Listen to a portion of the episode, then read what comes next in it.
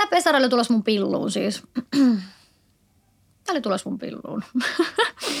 no, sehän sitten myös toteutettiin ja mä olin saanut karhun sponsoroiman ison aikuisten pesäpallomailan. Ja lavalla Milja sitten tunki sitä mun siellä. Ja kaikkein hauskin tässä oli, että mulla oli mun, mun äiti yleisössä.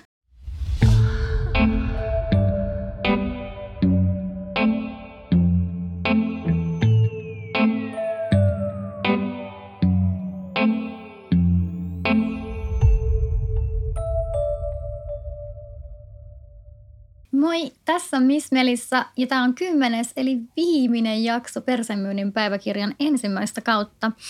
Mä ajattelin viimeisessä jaksossa käydä vähän kaikista aiheista asioita, joita mä haluan vielä hiukan tuoda esiin ilmi, mitä mulla ehkä jäänyt sanomatta ja muuten vaan haluan höpöttää. Eli tänään käsitellään vielä aiheita seksityö, joka on käyty tässä Striptease um, OnlyFans aikuisvideo asiakaskohtaamisesta. Niin näistä mä kerron vielä kaikista hiukantele, joten tämmöinen loppupläjäys teille. Kiitos kun olette mukana kaikki yhdeksän aikaisempaa jaksoa. Um, seksityöstä mä haluaisin ensin painottaa sitä, uh, että kuinka tärkeää on oikeista syistä aloittaa se – on, on todella tärkeää, että sitä ei tee vain rahan silmissä, sillä ala on raskasta ja sitä ei voi tehdä, ellei joista paloa siihen. Että pitää rakastaa sitä, mitä tekee, sä et muuten jaksa, että on tosi niin kuin vaativaa työtä. Ja sitten itse seksityö sanana, mitä se pitää sisällä? Mä uskon nyt, että no persämyynnin päiväkirjat eiköhän kaikille ole tullut selväksi, mutta ihan selkyyden vuoksi mä tykkään kirrata asioita. Seksityö, mitä mä teen, pitää sisällään seksin myyntiä. Eli minä myyn itseäni, minun kroppaani ja palveluita, joita sen avulla pystyn tekemään. Eli mä, teen, mä en itse tee esimerkiksi anaalia, mutta mä teen normaalia yhdyntää, dominointia, pissaa, oksennusta, sukkajuttuja, mm, alistusta, kaikkea tuommoista. Kaikkea, aika, aika lailla kaikenlaista. Ja on, on kyllä tykännyt aina tosi paljon. Ja DDLG, se on yksi, mitä myös teen. Mm, Sitten mä haluan sanoa turvallisuudesta, tärkeää pauhaamista, että alalla sitä ei oikein ole, että se on tosi tärkeää, että on maalaisjärki päästä, kun tähän lähtee, just lähdet dollarin kuvat silmissä ja ihan tyhmiä ehdotuksiin, että, että se on tärkeää. Meillä on onneksi Suomessa pro-tukipiste, joka jeesaa ja sitten tota, mä oon tehnyt ryhmän, jossa on kymmeniä meitä seksialan työntekijöitä, jossa me jaetaan mustaa listaa asiakkaista ja, ja kerrotaan turvakikkoja ja purkaudutaan toisillemme ja muuta, että kun meidän puolella ei oikein ole ketään tässä näin. No siinä oikeastaan seksityössä, mitä mä haluan sanoa sitten kauheasti enempää, mitä olisi jäänyt sanomatta, ollaan paljon puhuttu seksistä. sitten mä ajattelin siirtyä seuraavaksi striptease-aiheeseen, jota ollaan käyty muun muassa Jasonin ja Milja B:n kanssa – mä ajattelin tänään itse vielä hiukan kertoa omia näkökulmia ja mitä striptease Suomessa on. Eli tota, miten Suomessa harjoitetaan stripteasia on monille hyvin tuntematon käsite. Suomessa on privaat-paikkoja, eli privaatti privatet. Ja siellä mm, tyttö tanssii sellaisessa kopissa. Ne on eroottisia hierontapaikkoja, missä hierotaan ja tanssitaan. Sä voit ostaa 15 minuuttia, 20, 30, 40, 45, 60 ja maksat siihen kassalle, meet huoneeseen ja oot kahdestaan sen tytön kanssa, kun tanssii ja sitten hieroo monesti selkää ja muuta.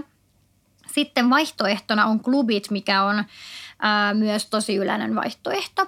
Itse mä en sitä oikein enää tee, koska venäläisiä virolaisia kilpailuita on kauheasti ja monen klubin maine on jotenkin tosi huono. Onhan niitä hyviäkin, mutta mm, mä, mä en tykkää sellaista ehkä epäreilusta meningistä, mikä monessa tota, vallitsee. Että mä voin saada vaikka pohjapalkkana 30 euroa ja sitten jos mä en saa ollenkaan tippiä, niin se on tosi surullista, koska meidän strippareiden palkkaklubeilla perustuu pelkästään oikeastaan siihen tippiin. Ja Suomessa kun ei ole tippikulttuuria, niin se on vähän vaikeaa. Hyvinä iltoina voin tehdä 700 euroakin ja se on tosi kiva, mutta huonoina 5 euroa. Että on kuullut niinku, öö, kommenttia tyyli joltain mieheltä, että no, mm, miksi mä tippaisin sun niinku tankotanssista, kun mä ostin äsken viiden euron kaljan. No, no ei tarvii varmaan siis katsoa. Tietenkin sä tulet katsoa mun performanssia olematta valmis laittamaan yhtään efforttia siihen – sitten äh, on Suomessa isoja tapahtumia, kuten Sexibition messut äh, ja kaikki muita tämmöisiä vähän pienempiä äh, tapahtumia, mutta kuitenkin suht isoja. Niin siellä on meitä tyttöjä ja miehiä ja tulee ihan ulkomailta asti.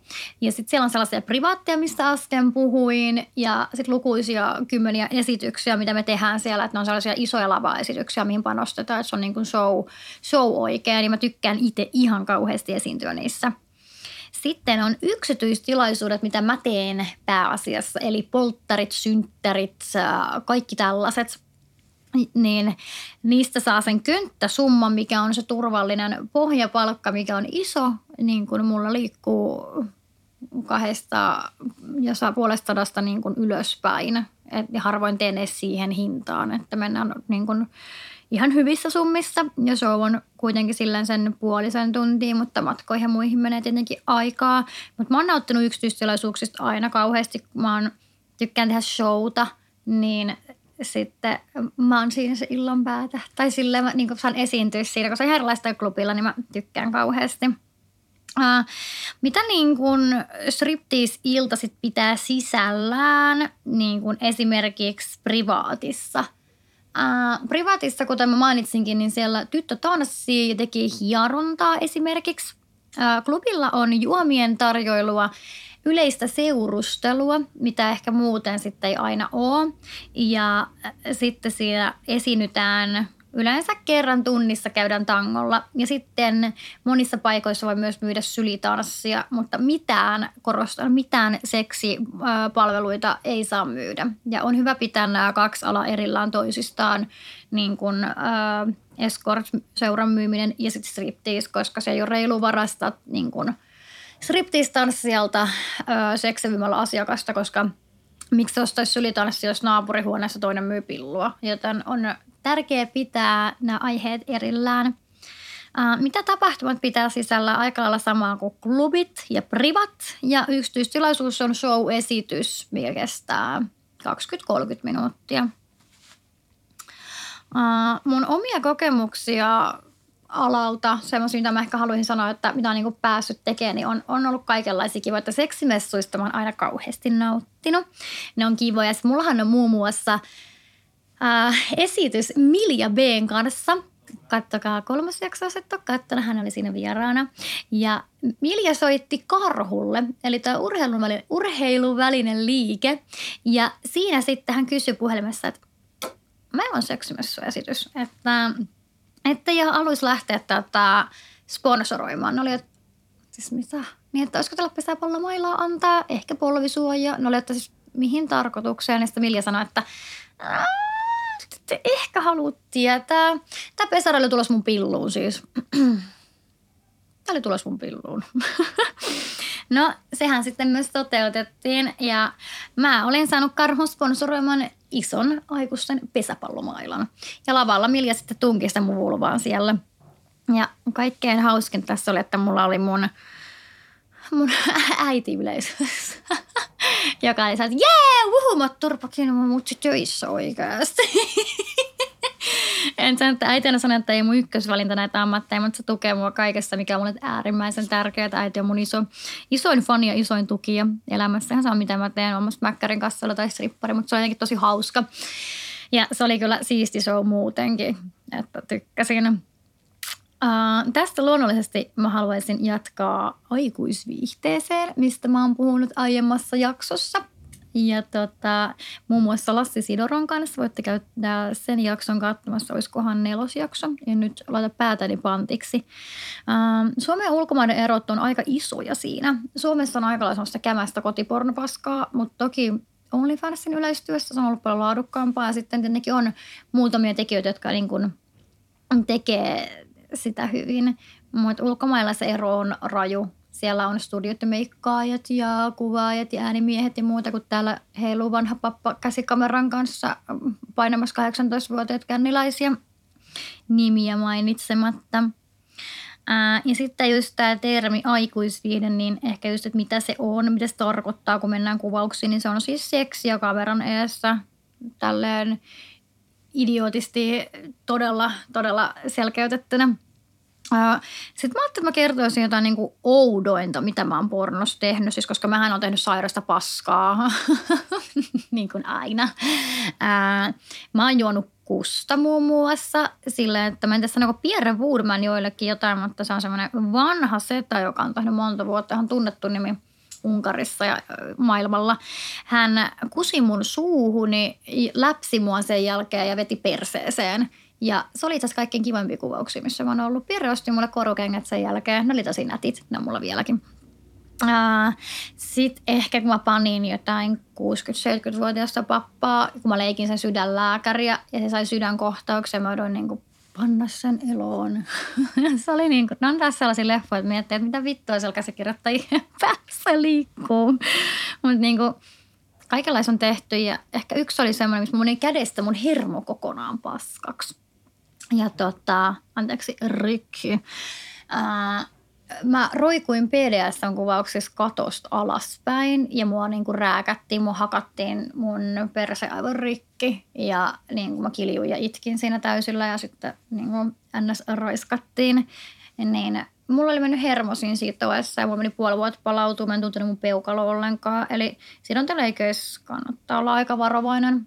Kuitenkin täällä on verisuonia ja muita – Um, sitten mä ajattelin kertoa hiukan OnlyFansista. Siitä voi katsoa jakson numero kahdeksan mun mielestä, kyllä.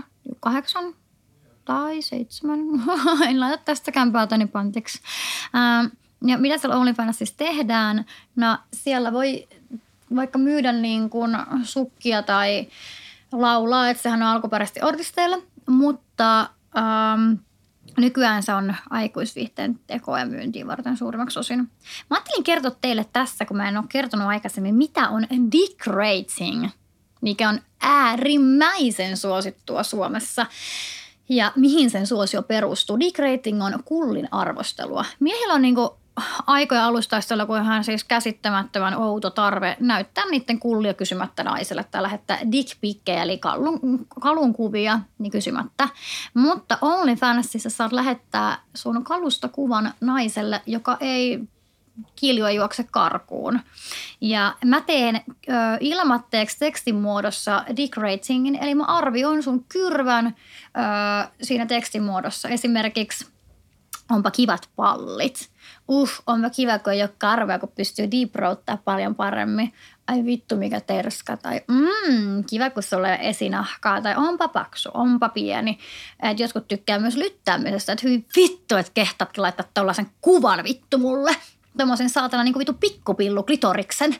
Ja tota, sitten on tietenkin niitä, joille niin kehutaan. Ja siellä on kyllä, mä oon nähnyt, mä oon nähnyt kaikenlaisia kyrpiä sen suosio varmaan perustuu siihen, kun miehillä on se tarve. Ja sitten mä pyydän niin 10 euroa videosta, missä mä videolla arvostelen sen ja niin kuin kerron, kerron henkilökohtaisesti sulle, miltä sun kulli näyttää. Onko se 10 kautta 10, 8 kautta 10 vai vittu 0 kautta 10, että kerron rehellisesti sun kullistasi. Eli tervetuloa sinne laittamaan. Ja tota, vielä ajattelin sanoa noista, mitä on tässä tänään jaksossa numero kahdeksan asiakaskohtaamisista. Ja mä ajattelin, että mä haluan korostaa vielä sitä, että mä kunnioitan kaikkia mun asiakkaita ja yksityisyyttä. Jos, jos on jäänyt epäselväksi, että mä en oikeasti halua, että kukaan loukkaantuu, se on mulle tosi tärkeää, äärimmäisen tärkeää, koska asiakkaat on mulle sydämen asia. Ja ajattelin loppuun vielä kertoa yhden tarinan, minkä mä jätin siitä jaksosta tarkoituksella tämmöiseen loppumehusteluun teille. Mulla oli asiakas semmoinen, mä en yleensä ota alle 30, mä otin poikkeuksellisesti, en pauta enää. Se oli semmoinen sliipattu tukkais perus DNA-myyjän näköinen, tiedättekö niitä, mitkä kysyy, onko sun liittyvä asiat kunnossa. Ette tiedä, mitä se kysyy multa seksin jälkeen. Onko mun liittymäasiat kunnossa? Mä olin, että anteeksi mitä. Niin, että siis niin kuin mä ajattelin, mä kysyin, että onko sulla niin tarvitse uutta puhelinliittymää. Mä olin, niin että alat sä oikeasti kaupittele huoralle uutta liittymää. En, en ole enää ottanut nuoria sen jälkeen. Tässä, on, tässä oli tämmöisiä niin kuin vielä pieniä valitut palat osiota teille.